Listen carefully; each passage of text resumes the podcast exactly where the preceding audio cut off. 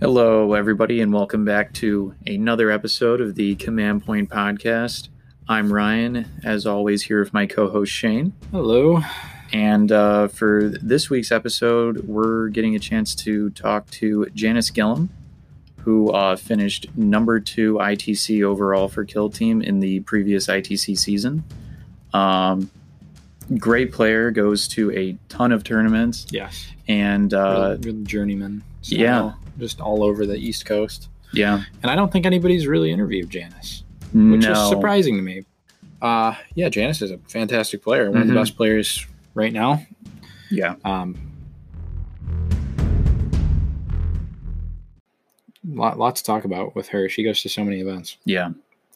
Um, Uh, but I guess there's a few other things we can talk about before we get on to the uh, talk with Janice. There's been Yeah. a few events that have happened today and, and, and yesterday. We're, we're recording right now on the uh, 23rd of February. So the Bad Moon tournament happened this weekend, as well as a couple big ones in Spain. Mhm. Uh, I guess we can start with Bad Moon because that's it's what I have pulled up on my phone Yeah. right now. Yeah, so we'll talk about that one first. So, uh, probably the uh, the guy who or uh, person that won its name is uh, Damien Poissonnier.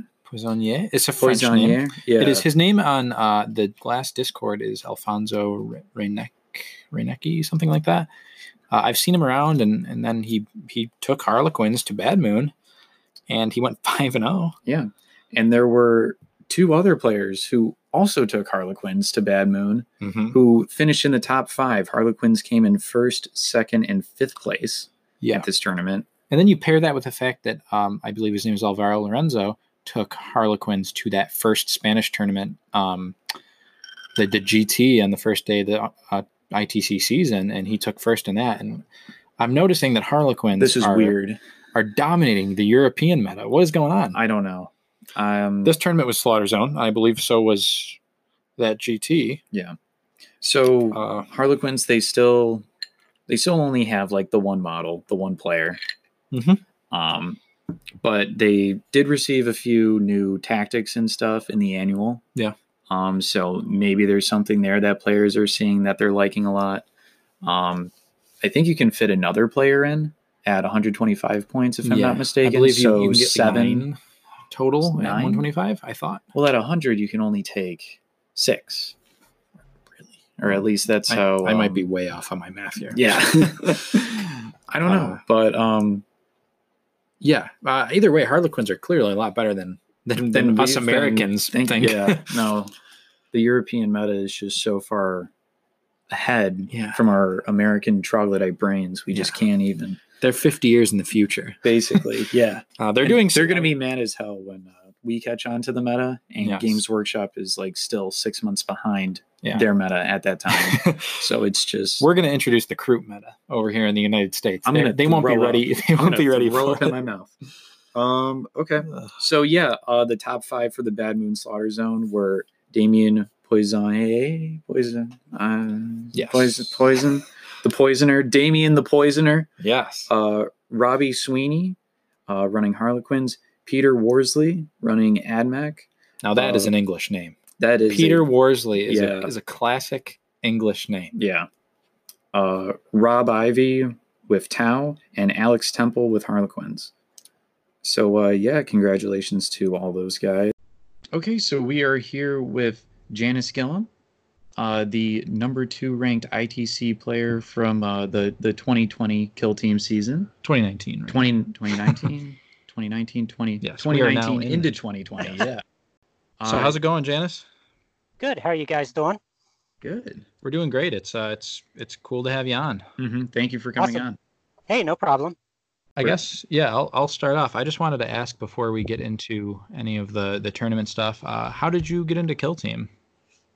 Well, uh, kind of going all the way back. Uh, I started playing back in the Rogue Trader days. So I picked up the first copy of uh, first printing run of Rogue Trader back in 87, 88, and just have been playing 40K in one form or another uh, since then. Uh, I originally started off with Genestealer Cult back in in Rogue Trader, and in second edition moved into Chaos, which has been uh, Death Guard in particular, which was my my my jam for the longest time. Uh, and then fast forward 30 years, uh, when Eighth Edition came out, and they started with uh, Death Guard as a as a real faction, as a mm-hmm. full, fully fledged faction. Uh, I started getting into them, and then when Kill Team came out, uh, my one of my really good friends, one of my best friends, Ben Cash, was going to be running Nova in the Nova event, and we started playing around with it to get him familiar, to be sure he was 100% familiar with the rules for for TOing that first year, and that's what really got me into into uh, playing Kill Team. Really cool. cool. Uh, so now I want to ask, what got you into Asuryani in particular? Because that's kind of what you've what you've made a name for yourself playing. Yeah, I know. It's kind of my my friends out here really kind of get a kick out of this because for the longest time, starting in second edition, I despised the Eldar. It was it was one of those I hated playing against them. I hated pretty much everything they stood for. Yeah. and uh, back in 2007, 2008, when Games Workshop was doing the 'Ard Boyz tournaments. Uh, mm-hmm. I got involved with them and did quite well and was getting a lot of prize support. Now, in some of the, like in the more local uh, uh, tournaments for the first round, mm-hmm. they were giving away the prize support was a certain number of models, and the store owner typically uh, gave gave the gave the uh, prizes. You didn't get to pick. So yeah. it seemed every time every time I was doing that, I was getting Eldar boxes of like Guardians and yeah. uh, uh, what was it? Guardians. I got some Rangers and some Dire Avengers. Mm-hmm. And when me and Ben started playing Kill Team, I was originally starting with uh, the Genestealer cult and Death Guard, and I was thinking, you know, just to change things up, I have all this Eldar stuff that I've won over the years. I might I'm going to put some of that together and uh, and make a kill team out of it. And I started playing with it and was having a lot of problems with it playing against Ben. He's it's just he's got my number. It's I very rarely have won against him. Mm-hmm. And uh, so I was playing them, and even though I wasn't winning with them, I was giving him a run for his money. And when Nova came around, it was the only team I had that was fully painted and everything. And it's like, you know, I'll take them to Nova and see how I do. Yeah. And well, kind of the rest is history from there. Yeah. That's hilarious. yeah. Um, and I... so my friends out here, since they know I hated Eldar for so long, mm-hmm. they're like, oh, yeah, you're getting known as an Eldar player. And they constantly mock me about it. Okay. Because I mean that's pretty much what we all know you for as yeah. Eldar. Yeah. So that's that's really funny to hear. Well, yeah. actually, uh, this is this is one of the questions that I have written down coming off of that. You've also been having some recent success with the Chaos factions, like Thousand Sons yeah. and Death Guard. Uh, how do you think that those two factions in particular uh, stack up competitively? Uh, I'm thinking that under the with uh, kill and hold, I think they have a much better better standing than they did with just hold one, hold more. Mm-hmm. Mm-hmm. Uh, and uh, with the ability to choose your secondaries now, you can really tailor your list to to go for that. Okay, I can I can definitely uh, get my points out of this as opposed to if with the draw of of your secondaries and only getting say positionals and you're playing death guard who which is one of the slowest factions. Yeah. And you're not going to be able to to make up those points. So with being able to choose what your secondaries are and being able to base it on uh, kill and hold i think you had the chaos factions have a much better a much better standing competitively than they have in the past. Mm. now that said uh, I'm thinking for my Death Guard that I'm working on, uh, Poxwalkers are kind of a trap in a lot of in a lot of ways because you give up a lot of kills with them.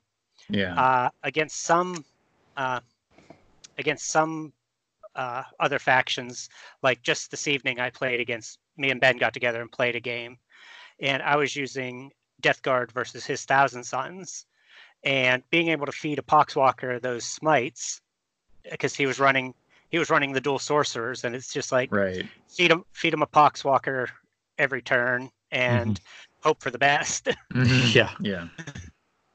So uh, one thing I have two questions I want to ask you, but I'm going to start with this one. Um, so you say you play with uh, with Ben, obviously. So generally speaking, what's your like tournament prep like? How do you prepare for for events and and I guess train in that way? Uh, there's a lot of theory craft with with uh, the way I build my lists. Uh, so I'll get some put something together and kind of think of how it may may work against uh, against lists that I've gone up against. Uh, ben is a very competitive player, so he's really one that when I get it's like okay, I'm, pre- I'm prepping for a tournament, uh, and we go by the tournament pack, and I'll put my list up against his Thousand Sons or his Nids, uh, and sometimes his uh, AdMech, which he just started started working with, and Mhm. he's really kind of kind of my litmus test because, like I said, he's a really really good player, really competitive, uh, and I have some other folks in my in my local meta that just come over to my house and play Mhm. uh, so I can I can throw throw up against uh, some Necrons and like Harlequins and some Tau as well. Mhm. So so that uh, really helps me kind of get prepped for for a tournament. Uh, I've done a little bit of the Sad Hammer, but not not uh, to the degree that uh, some of the other top players do. But one of the things that I I do when constructing my lists is betting that no one's going to make a save. So that way, Yeah. if when I kind of base everything that I'm building on, it will all go wrong. So how can I mitigate? How can I mitigate, uh, and still and still come out with a decent score if everything goes wrong?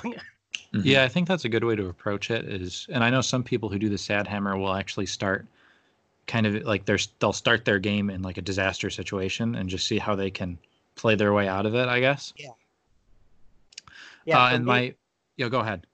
I, I was going to say, uh, for some things, for what I do is uh, basically kind of go with the low end of averages because in just about every game that I've played, nothing goes with the averages. It's always someone's rolling lower than worse than normal and someone's rolling higher than normal.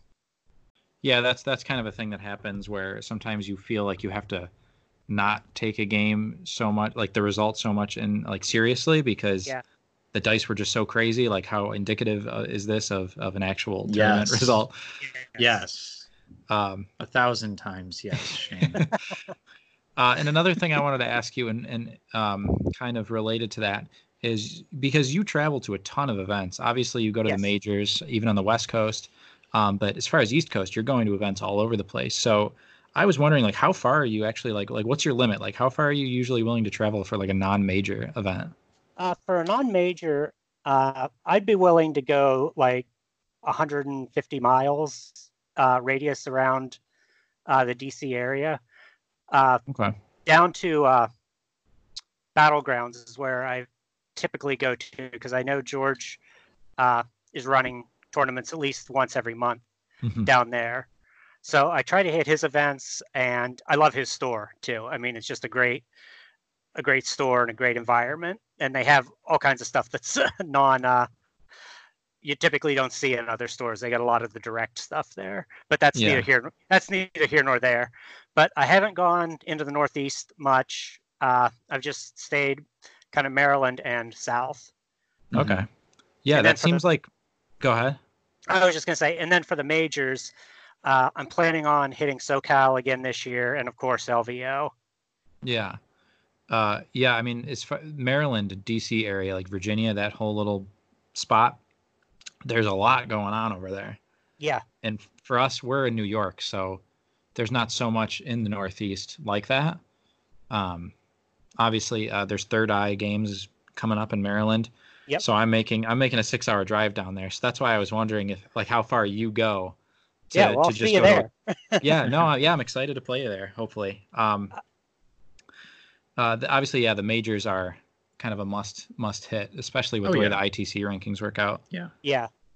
I I do want to try to get up to into your guys' area at some point because I saw there mm-hmm. was some tournaments coming up up in the Rochester area. Yeah, that's yep. us. That's uh there's one at the end of March. Um mm-hmm. our local store has a has a ton of space and um I mean we kind of just reached out and we're going to start doing a quarterly Seasonal. tournament. Yeah. Yeah, so like yeah. probably okay. shooting for about 4 a year. Oh, nice. At least. So yeah, just as... I'll definitely try to make it up there at some point. Yeah, and then there's there's some other stuff at the end of the year that we haven't really like flushed out yet, but big big. Yeah, big plans in the works. nice. So speaking of tournaments, yes. Uh, a lot of different tournament packets they approach secondaries in a lot of different ways. Some of them are free choice, and some of them you like roll a die, and that determines what sort of secondaries you can select. Um, yes. Which uh, method of selecting secondaries, I guess, do you prefer? Free choice or you have a list? And then um, I have a follow up question regarding secondaries after that. Okay. Uh, I guess kind of my I have two that are kind of my preferential: the draw random and the complete pick. Uh, are the two that I like. The D12 one, I've been burned on that a few too many times. Yeah, right. With with it's like, oh, I'm playing custodes today, and we got got the number that has mostly positional. yeah, yeah. But uh, I get, I guess going with uh, with having played kind of the Nova meta the most, and going with the uh, what is it, the ultimate Ultima mission, and that's uh, what I've played the most. So I'm used to that. And when I build my rosters, I kind of have a, a few together. It's like, okay, if I get positionals, here's what I'm going to take. If I get killy ones, here's what I'm going to take. But I do like the being able to choose your your secondaries because you can really build your list to what you want to play. Uh, mm-hmm. And that's with my Death Guard that I've started. Uh, I've been able to, okay, I'm going to go to this event and I'm going to go try to be all killy. And you, for instance, the BAO pack, I can take Reaper and uh, uh, what is it? Obliteration, the one that gives you the uh, if you roll more than one die in the for an injury roll, you yeah. get the bonus there so I can really uh, create a list that I that I want to take uh, based around around the objectives that I can I can pick from. Now that being said, you can turn it in, turn your list into a one trick pony, and if word gets out uh, of oh you're picking she's only picking these these 3 mm-hmm. then people can can kind of work their own lists around that depending on what they brought I mean, yeah. if they brought custodes, that's they only yeah. have a certain a certain yeah. choice. Yeah. But uh, because that was a downfall to uh, Alex the Kid for at LVO, is he was always taking the same three objectives. One of which being that uh, hold an objective for for the entire game, mm-hmm. and er, going into it, people knew, oh, he always takes that, so that backmost objective, we got to get somebody back there and, and clear it off so we can deny him three points at the end of the match. So that's that's kind of the trap that I worry about with the building your list around the object the a certain number of objectives because you get you get tied to those and get you can get bogged down by them too. Yeah. Yeah. And not just objectives, but like kind of like a play style. Like Ryan and I went to a Ithaca tournament recently. And Ryan, you you played a guy who deep strikes a Grey Knight Terminator every game. Yeah. And you played him, and then I had to play him the next round. You let me know that he was doing that, and I just totally kind of, I was very prepared for that in advance. And I think yeah. that kind of having just a one play style that, that you don't really adapt too much, it can it can hurt you. Mm-hmm. Oh, definitely. And yeah. with with my builds, uh, you've seen it with my with my Asher uh, Eldar. yeah, there it is. uh, that uh, I have. I mean, it's turned into kind of the standard Eldar build, but mm-hmm. I have where I can go all melee if I need to. I have the two, the X, the two uh, fighty Exarchs, and I always have one Banshee and one Scorpion if I want to go heavy melee, and then I also have that ability to go real shooty if I need to, if I mm-hmm. want to turtle and let a horde come to me. Mm-hmm. Yeah. So the um the follow up question to the secondaries is, um, I'm not sure if you follow uh, like big 40k ITC very closely, but uh, um, so in big 40k ITC, if I'm not mistaken, the way they handle secondaries is there are like kill based secondaries and positional based secondaries, and the okay. players they need to choose one kill based secondary, one positional secondary, and then the third secondary is a choice from either of the two. Okay. Um, so how would you feel about a tournament packet that would have a that would handle secondaries in that sort of way? Uh, I think it would be it would be beneficial to the game that way.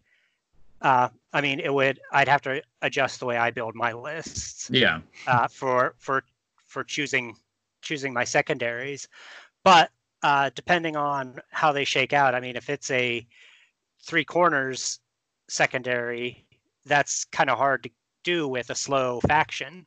Mm-hmm. But if it's just a uh, sit on an objective or hold uh, two obje- the two objectives closest to your your deployment zone, or even uh, not scout the field, engage on all fronts. That's mm-hmm. that's easy enough to do even with a slow team, unless yeah. you get like the three inch deployment zone on the board. Yeah, on the board edge. but in an arena map, uh, you can usually get to all four corners of the board pretty readily, even even if you're holed up in one of the small rooms on the corner. Mm-hmm. Yeah. So yeah, I would be. I mean, I could adapt to it. I would be something interesting. That way, you don't have uh, Tau just taking 100% secondary yeah, right. or uh, 100% positional and turtling or sending all their drones out everywhere. yeah. Yeah. So um, I didn't write down this part, but I, this was something that we were talking about earlier. Um, also in Big 40K, um, all of the uh, both players they know each other's secondaries before the game even starts.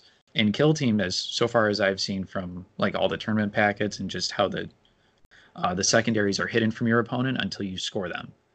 So, how would you feel about kind of playing with an open hand in terms of secondaries instead of declaring what secondaries you have as, you, as you're scoring them?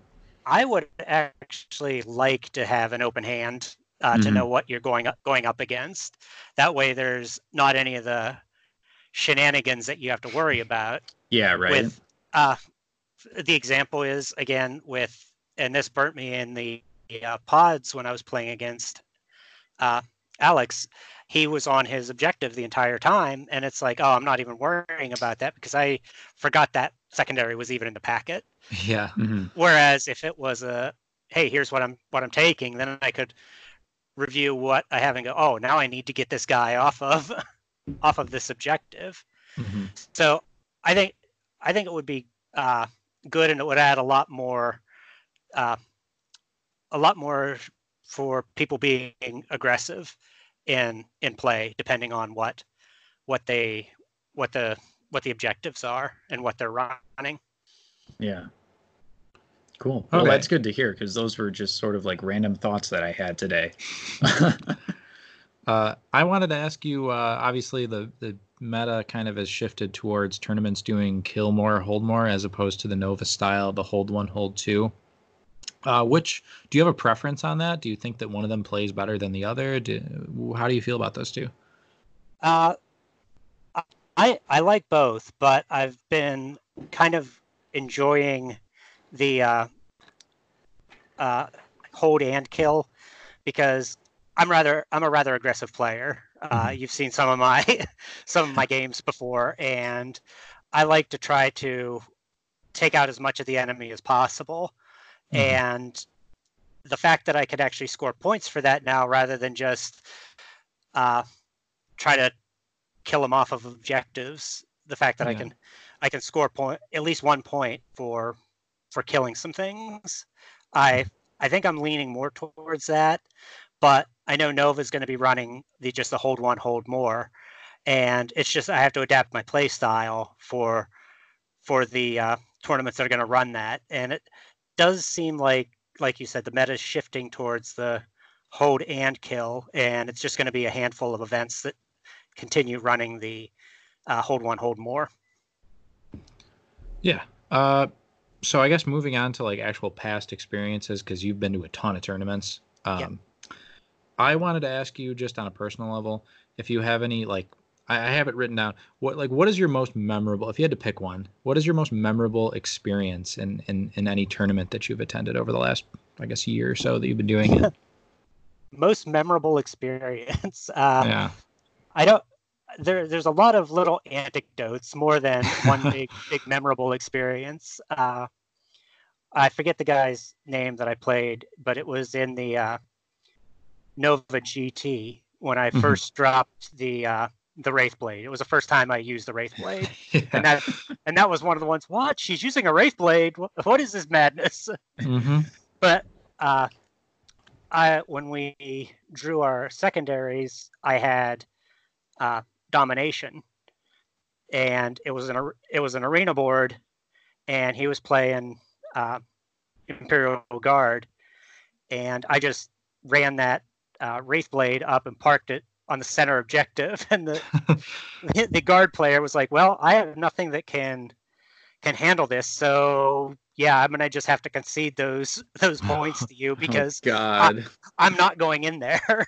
yeah. so yeah, it was a chunk of points, but it it I feel he him sitting there on that center objective really got me the uh, got me the the win, the, or at least put me over on Yeah. the win on that one. Uh, another one that stands out, and I feel I feel really bad for this was my game against Biernid at Oh yeah. I can't. I didn't. We didn't even write that down. I yeah. We were going to talk about this. Yeah, but that just the sheer fact of everything was kind of coming up Janice on that one Yeah. with the and that was the first time that I used the webway assault as well. And yeah. brought those guys in and it was just delete, delete, delete. Yeah. hmm Uh, was that your first time like meeting uh, Biernid? no, I play uh, initially played him and met him at uh, SoCal. Oh, okay. and he was running at SoCal. He was running the uh, Genestealer Cult Horde, hmm which uh, was twenty some or twenty uh, uh, Genestealer cultists of I forget the faction or the sub faction, but it's the one where you can uh, have the extra advance. Uh, Twisted Helix, Oh, yeah, yeah. hmm and I, he ran roughshod over me in that there was just nothing I could do because it Yeah. was just I got swarmed so quickly. Yeah. So yeah, it's it's little things like that that stand out more than just games in general. It's just like moments in the battles that that uh, that stand out. Yeah, no, I totally understand what you're saying. Um, I mean, you've got so much like experience playing tournaments compared to like I'd say the vast majority of the players on ITC. You just hit so many events last year. Yeah. Uh, Um, about the uh the Birinid game at LVO. Um, did you like was it just he was getting like diced super hard, or did you just think that the list he had brought was a poor matchup against Asuryani, or was it a, a combination of those things, or I think there was somewhat of a combination of of events going on there. I knew he was running big bugs, Mhm. and uh, just when I sat down and was like, okay, I need to, I'm building out my roster. It's like I need to do have enough big damage weapons on the list on my on my uh, muster to be able to deal with this. And it was just kind of the perfect storm of of weapons and the fact that I had some above average dice rolls going on there. Granted, I was hitting on threes and fours, So odds were were mostly with me, and then if I did hit, I'm at strength eight and ten for the fusions, and strength six with the star cannon. Oof. So Yeah, so yeah, I- it was it was just one of the and he he had no saves when when I did hit because of the the uh, AP on the on the weapons, Mhm. and it was funny because it's like okay, how many wounds does he have? Oh, I he has four wounds, and I'd immediately roll a four. I never rolled above the number of wounds I needed. I it was always that. right on. Yeah, I was. I actually went back just like a few nights ago, earlier this week, and I I watched the the stream of that because I watched it when it happened, but it was all so quick and I couldn't even process what was happening. right. But I watched it again, and it's actually crazy because turn one he got a charge on your a successful charge on your star cannon and the uh, the gunner on it.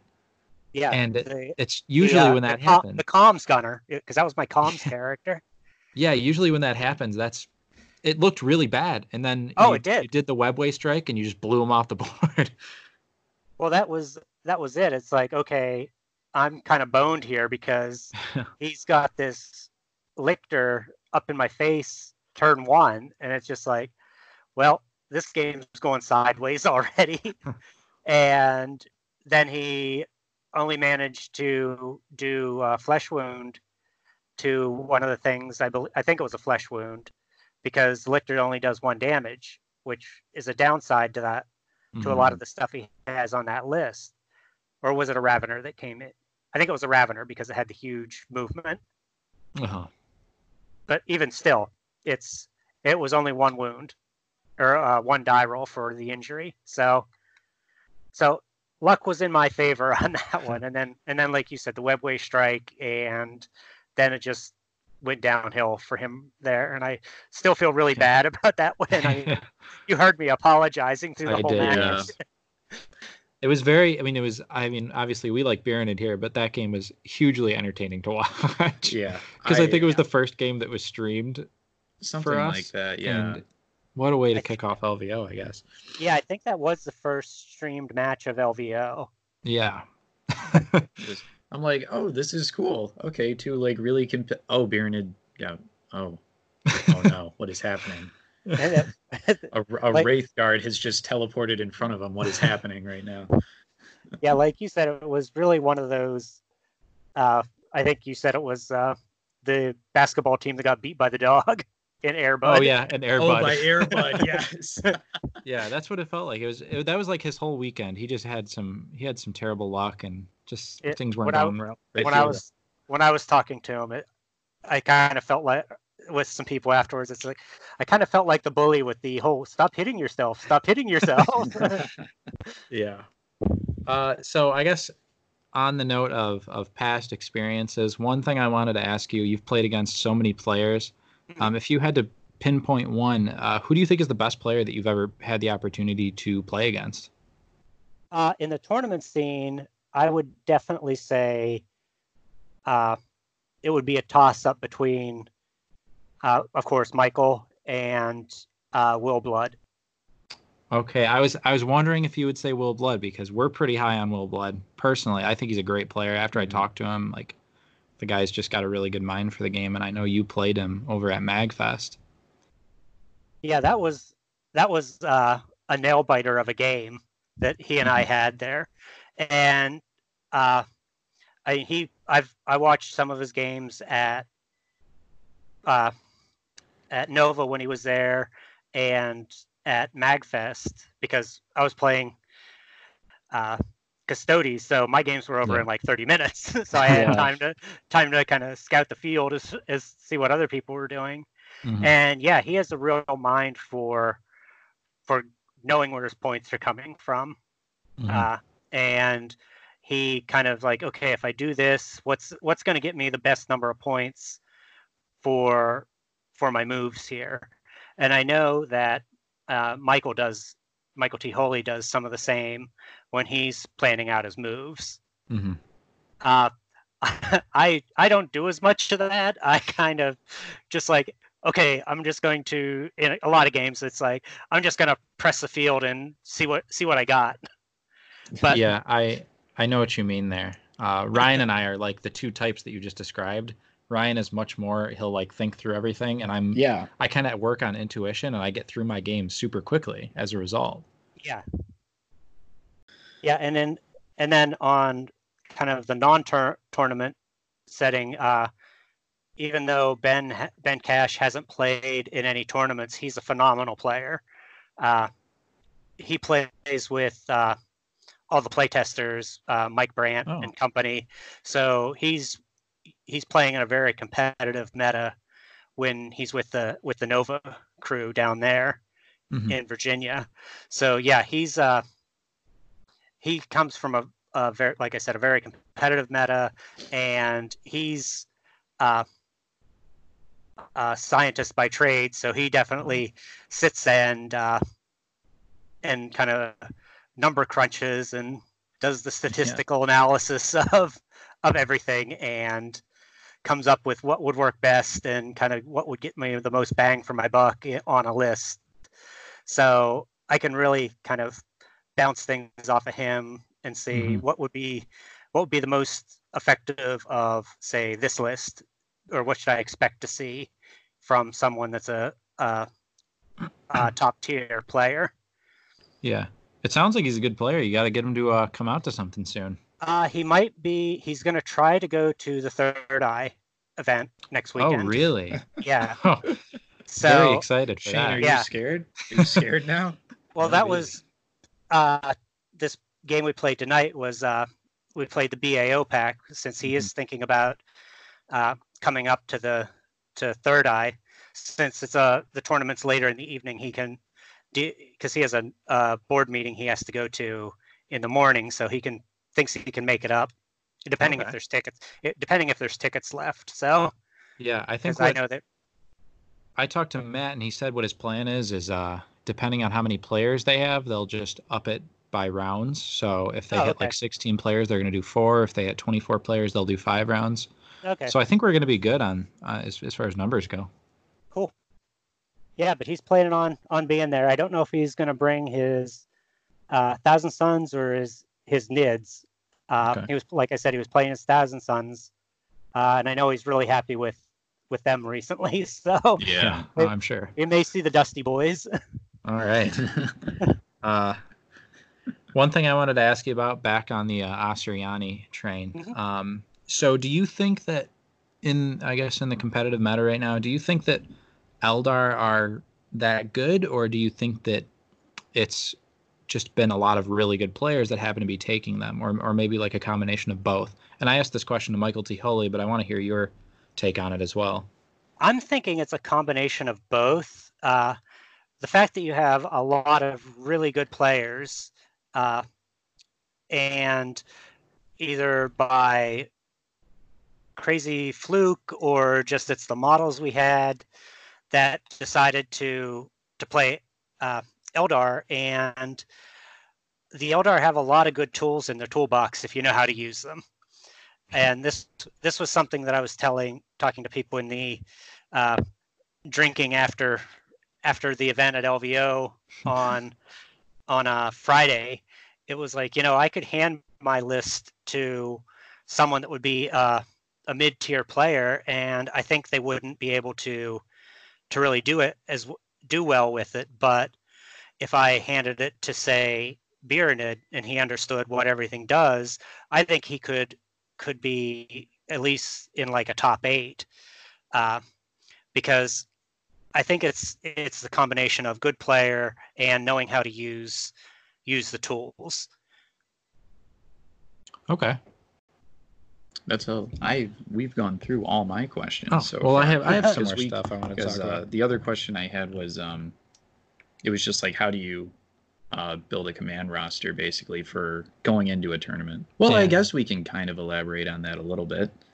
Um, so like, do you look at the tournament packet first, or do you look at the state of the meta?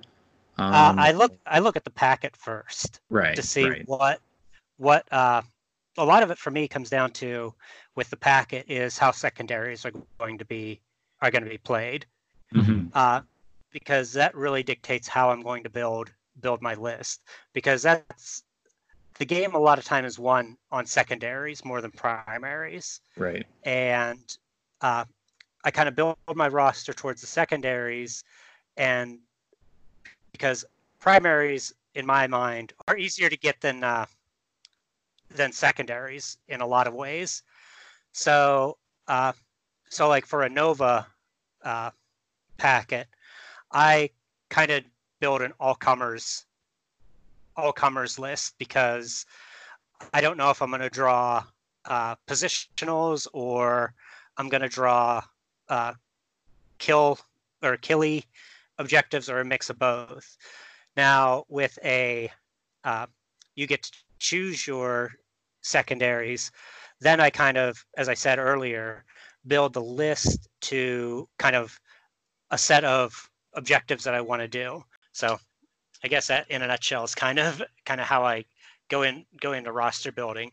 And I also kind of look at who's going to be there and mm-hmm. kind of what what uh, rosters I figuring they would bring, mm-hmm. uh, because uh, at least in the past uh, in the past year, uh, with the exception of a few people doing some change ups, uh, I was pretty pretty well able to figure okay the top players are going to be bringing this type or at least this faction to mm-hmm. the to the event.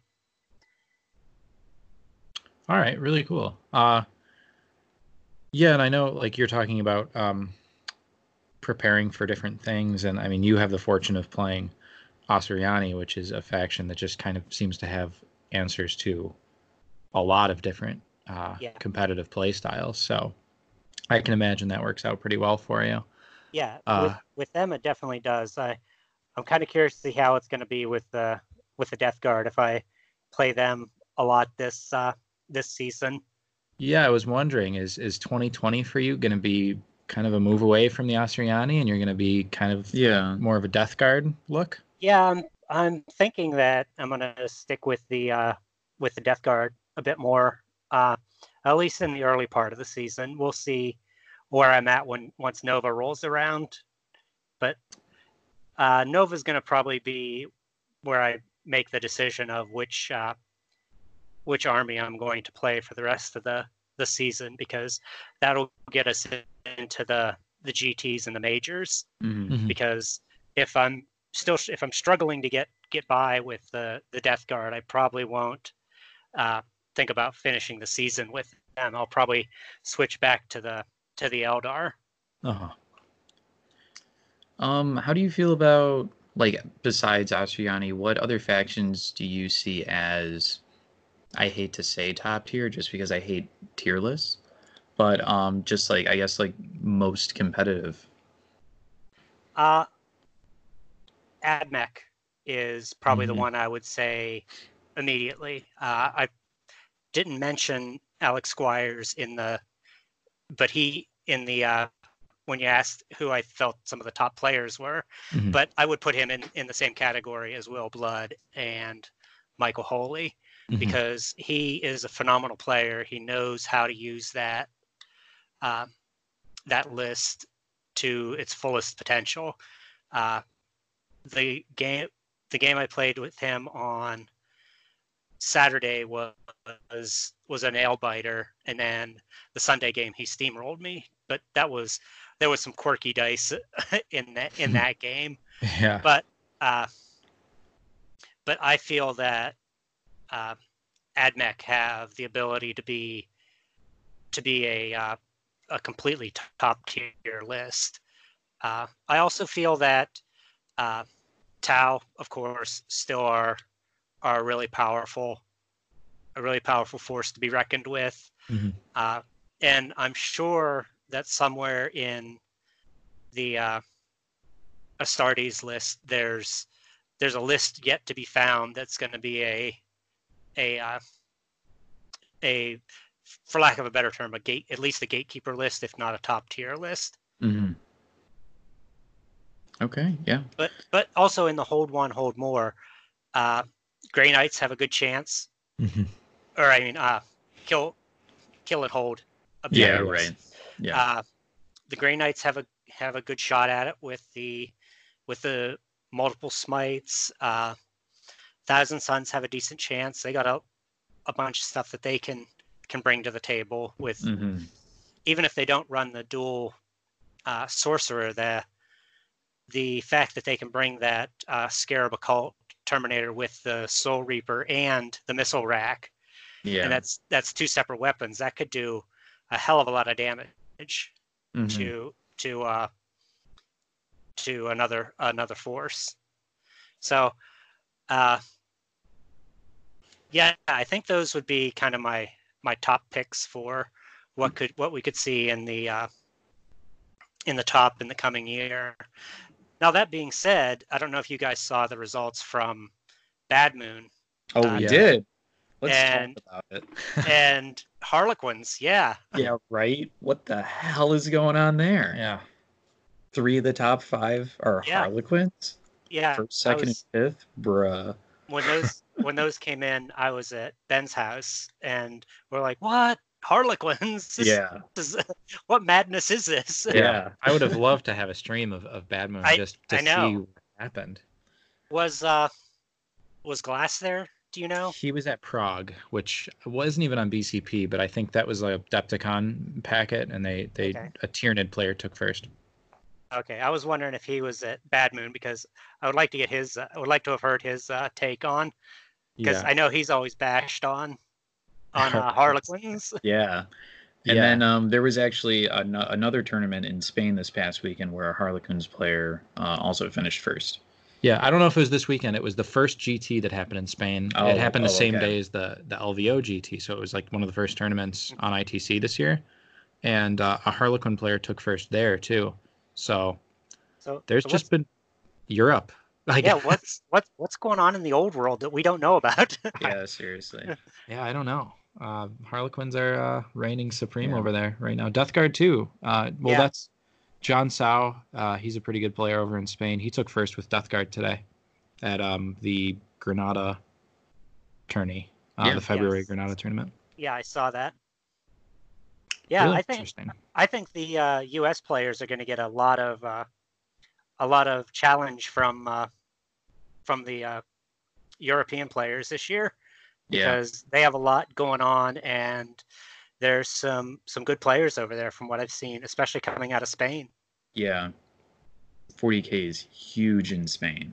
Yeah, Yeah, it feels like they have like two tournaments every weekend with like 30 players. Yeah. Just- I know it's like what? How am I going to keep up with this? yeah. Yeah.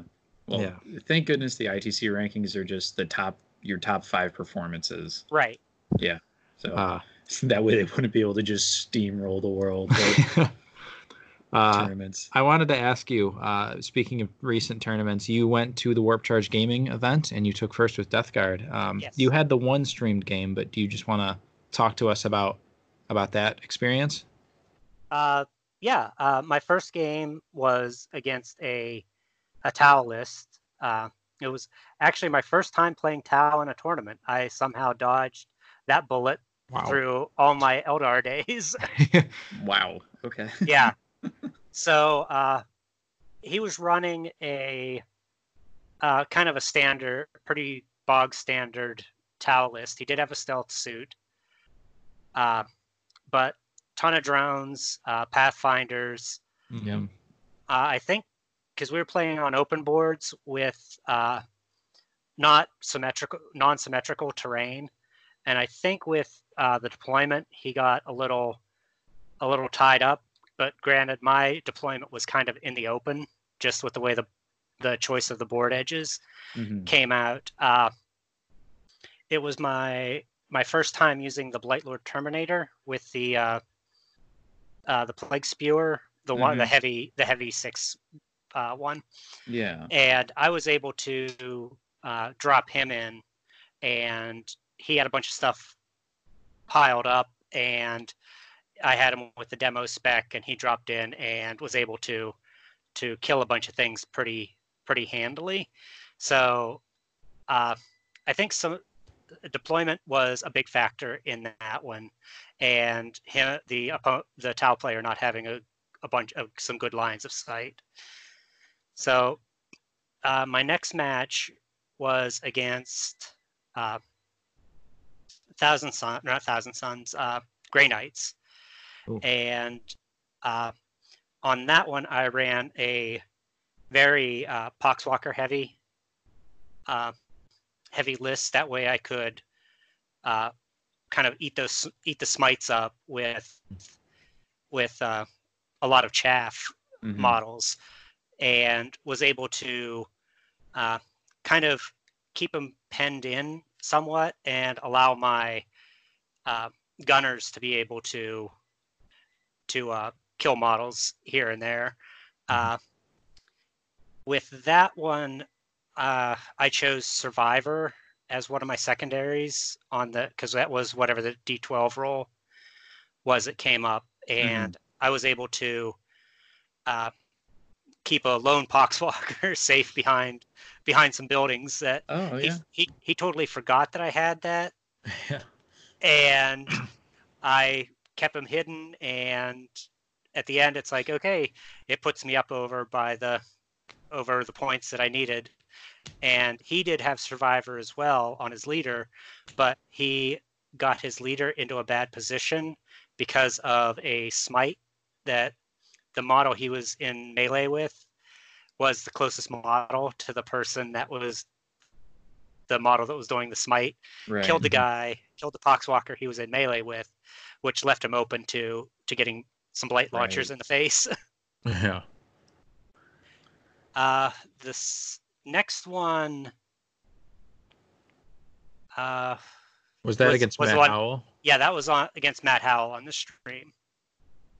Yeah, that, that was, was, a good game. I I caught. I was able to catch that one live. Um, yeah, he's a pretty good player. So yeah, he's a really good. He's he's a very good player, and uh, the Nurgle tactic of grasping tentacles is super useful for a uh, Death Guard fi- or a Plague Marine fighter.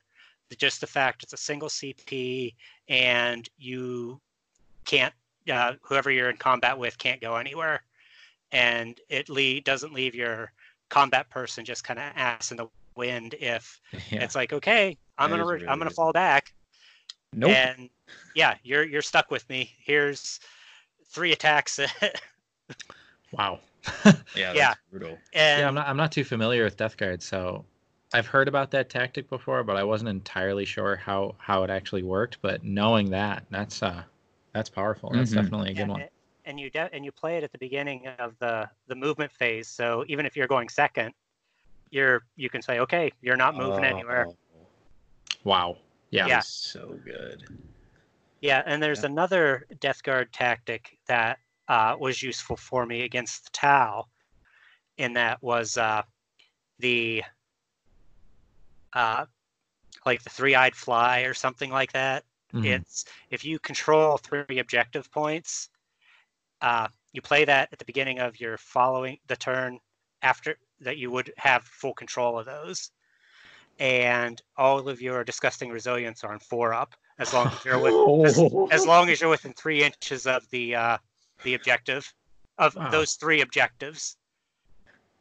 Wow. Okay. Yeah. and uh, yeah, because I I used that and I had a poxwalker that just would not die. the berserkers are I mean I faced it against Will Blood, and uh, it can be a a tough road to hoe in in mm-hmm. a lot of ways because just that sheer volume of attacks is it can be crazy. Uh, oh yeah.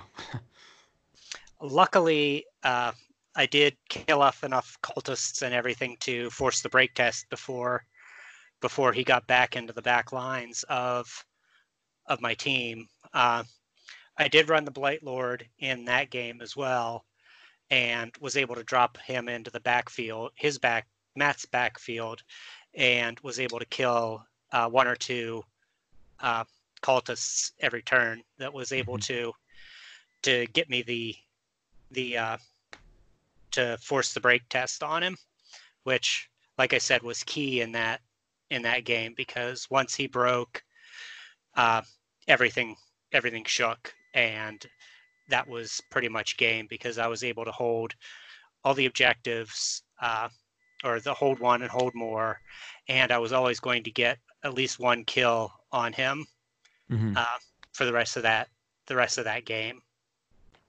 Yeah, I remember watching, and uh, it it was actually almost kind of a shame because it was it was a pretty exciting game, and then that break test came through for Matt, Yeah, and he just like fell apart. Like the whole team just kind of shattered. right, and that's he was running uh, a lot of cultists, and that that's really what did it is just that weight of numbers Mhm. uh, for when he, he whenever he broke, uh, there was just no way he could he could keep anybody that uh, not from shaking other than other than the uh, potential of rolling a one or uh, insane bravery. Yeah. Yeah. So um, I guess outside of that, I have to ask because I I know you you won the WCG obviously the that tournament. Um, a lot of your events in 2019 was just you placed really high, but you ne- were never able to quite get that first place in a tournament. Was that your first like actual like big turn like biggish tournament win? Uh, no, in Nova uh, last year, I won a bunch of the pods. Okay. Yeah. Yeah. Yeah. Uh, I, that's what really bumped my score up is I took uh, two pods, uh, one on Thursday, one on Friday, and then I took second in one of the other pods. Okay. So that's what uh, what really boosted my score. But in uh, in the majors and the uh, or the major and the uh, two GTS that I played in, yeah, I was kind of always the bridesmaid, never the never the bride in a lot Yeah. of those, where I'd uh, place really high, but just not enough to to get the uh, to get the win. And I think some of that is uh, if things start going sideways for me early on, I kind of get into my own head, and it just kind of I get into this spiral, and it just it just I might make bad decisions or feel like I just give up. and I mean that's kind of uh, if you watch my game against Michael Holy at uh, at uh, SoCal, uh, just things didn't go my way early on in that game, and I just started doing some uh, things that's like throw throw it at the wall and see what sticks Yeah. uh, Mhm. and uh, it's something that I I'm intimately familiar with. it. it's like like I said, I just get into my own head and and kind of am my own worst enemy at times. Mhm. Yeah, no, I've definitely been down that path where like you lose a crucial guy early on, and then it's just like, geez, like what am I gonna do? Like it Mhm. feels like that so much of your plan is tethered Yeah, to like a couple crucial models, and if you lose them early on, then it's it's demoralizing. yeah. Uh, I know they say it in in uh, athletics. It's like you get into the quicksand, and then Uh-huh. it's like you just get the doom and gloom and just keep dragging yourself down the more you try to to to dig your way out. Yeah, absolutely. Yeah.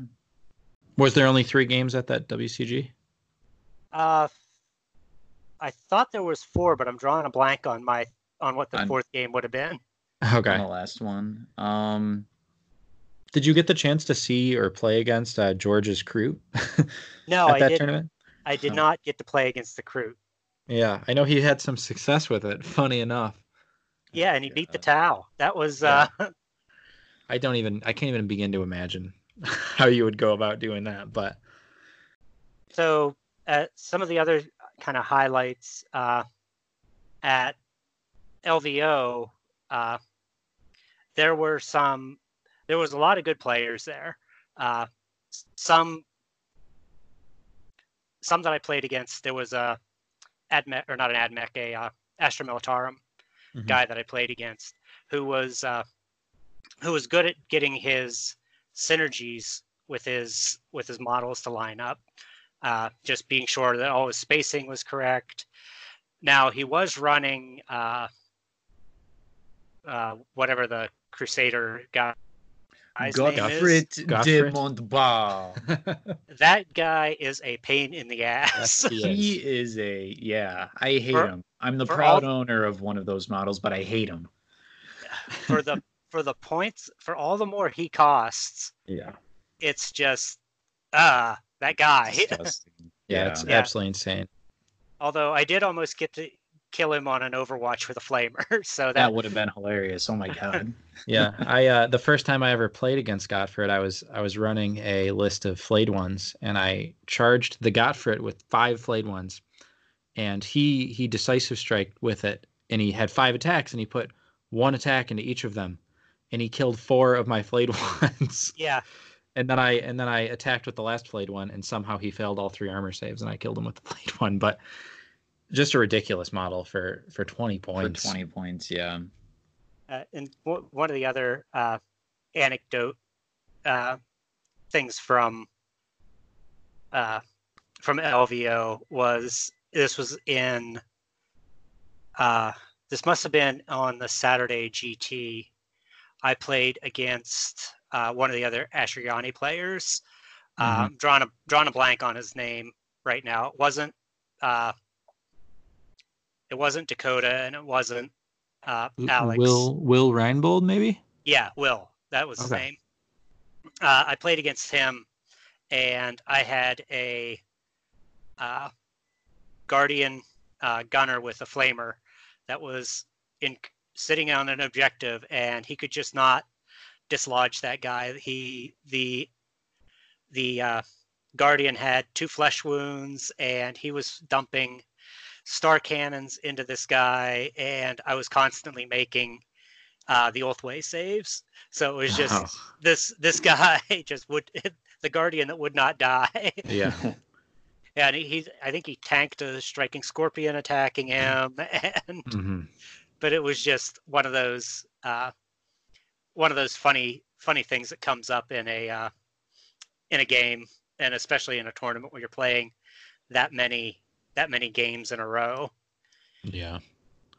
Uh, did you?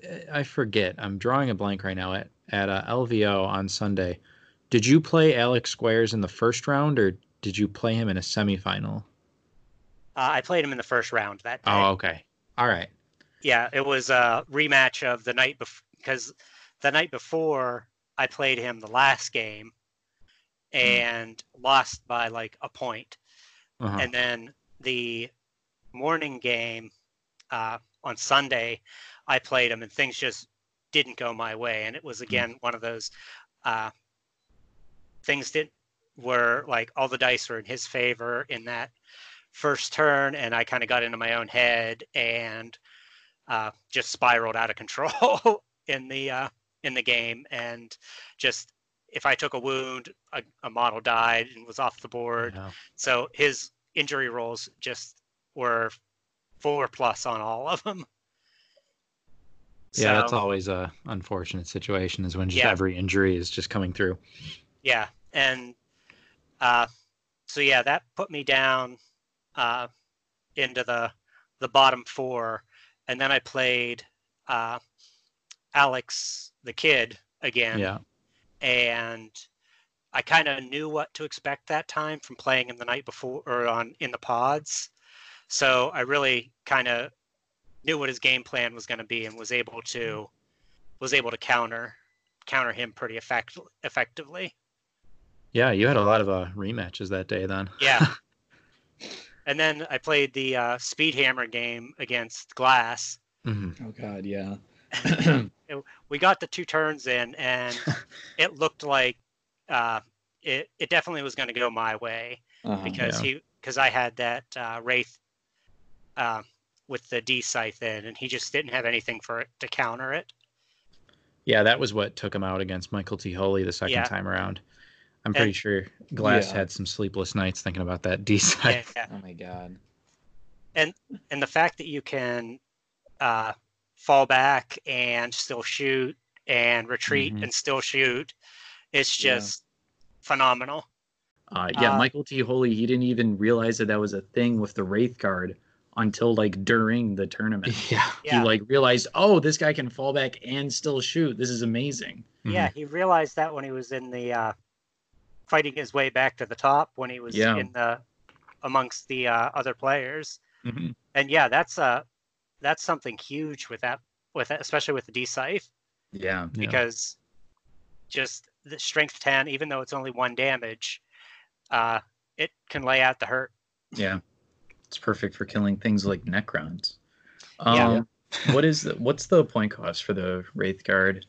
Uh, 41 points. 41 and that's Yeah. with the D scythe. Okay. Yeah. Yeah. The fact that it can like basically like halfway fly. Uh, that, that, that model, even though it's 40 points, I think it has tremendous value. Yeah, I mean, it's definitely worth its points. Uh, I know a lot of people were, were afraid of it uh, to take it in in the past in the uh, the uh, Nova meta, but in uh, in the hold one kill one meta, uh, it's definitely definitely worth its points Mm-hmm. because uh, if someone wants to take it out, they have to dedicate throwing basically everything they have at it, Yeah. unless they have like a, a big big weapon like a melta gun or a fusion gun or or something like that. Yeah. Because just with its strength and toughness, it's it's a beast. Mm-hmm. Yeah. So uh, what's the next? Obviously, there's TEG coming up, but after that, uh, I assume you're planning on on going to Nova. And um, what's uh, are there other big events coming up this year that you're planning on uh, hitting up? I guess in the next five six months. Uh, I wanted to go to uh, Adepticon, but I missed the uh, window for the tickets, and they they were sold out whenever I decided to decided to look into that. But Yeah. I mean, I that think I was looked at those tickets like three, three, four months ago, and they were sold out for the kill team, and I was like, "Are Yeah. you joking?" Yeah. when I when I initially was thinking about it, it was one of those okay, either Adepticon or LVO, and I I chose LVO instead. Yeah, Yeah. yeah, oh well, uh, But we're yeah, ha- our our tournament in uh, Rochester is happening that same day as that uh, Adept- Adepticon. As tournament. Adepticon, yeah, no, So, yeah, uh, I, did, I did see that. So yeah, you might see my uh, smiling face coming up there all with, right, uh, Perfect. with my Death Guard. uh, very cool. but the other uh, things that I'm looking at uh, through the fall of this year, uh, uh, Nova, of course, uh-huh. um, and then uh, I'm just going to kind of keep an eye out for on the uh, Facebook, uh, the competitive kill team Facebook group, to see what might be uh, what might be coming up in Yeah, there in there's Pennsylvania. another. Sorry, go ahead. Yeah, in the Pennsylvania, New Jersey, New York area.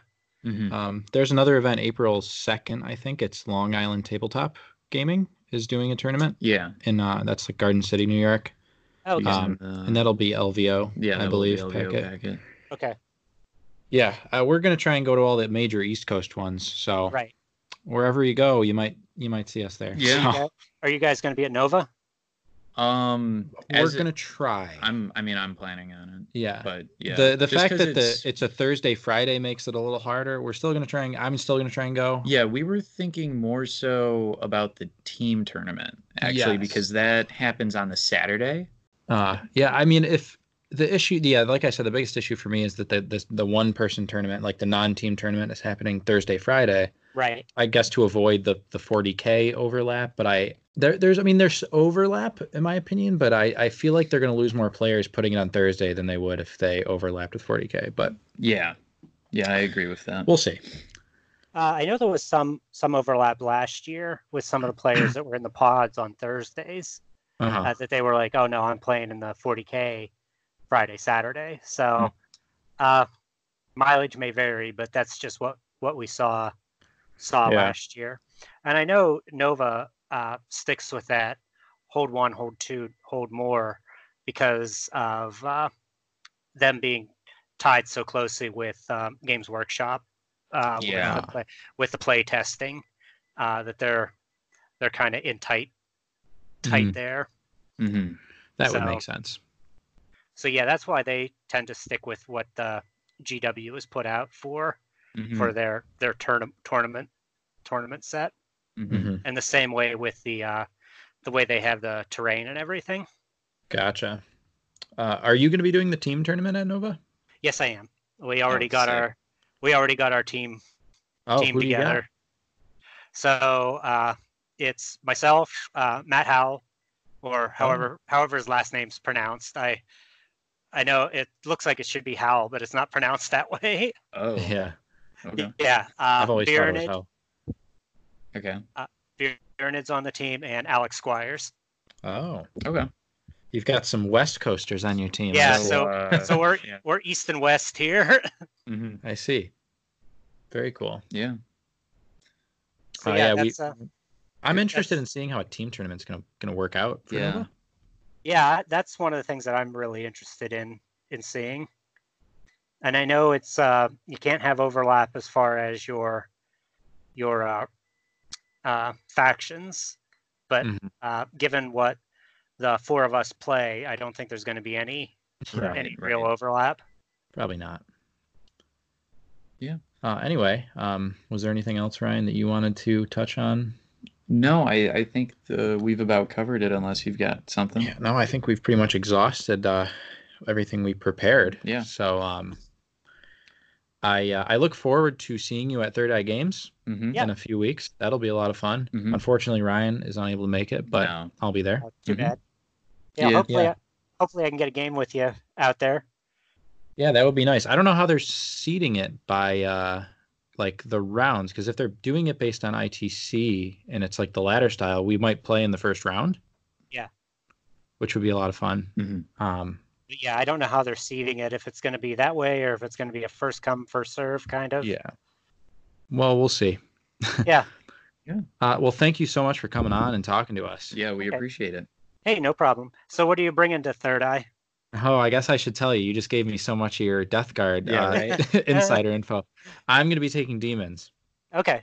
Which which variety of demons? Uh, the uh, the mixed variety. Okay, Uh, you're not. I you're love not our going. mixed demons. Yeah, I don't I don't go the one the one I have a lot of Single faction? opinions. Yeah, I have a lot of opinions on demons and the way that that people use them. Um, I I s- do a combination of of different stuff. Cool. Well, I Yeah. look forward to seeing it. Yeah, I look forward to seeing the Death Guard. Mm-hmm. Yeah. Anyway, yeah, thanks so much for coming on. Yeah. Hey, no problem. Anytime, guys. Thank Perfect. you. Yeah, see you around, Janice. Yep. See ya.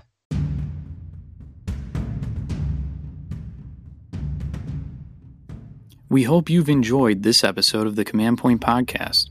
Don't forget to like, comment, subscribe, and rate us on whatever platform you use to listen, as it helps more listeners find our podcast. And this also helps to grow the Warhammer 40,000 Kill Team community. Thank you for listening.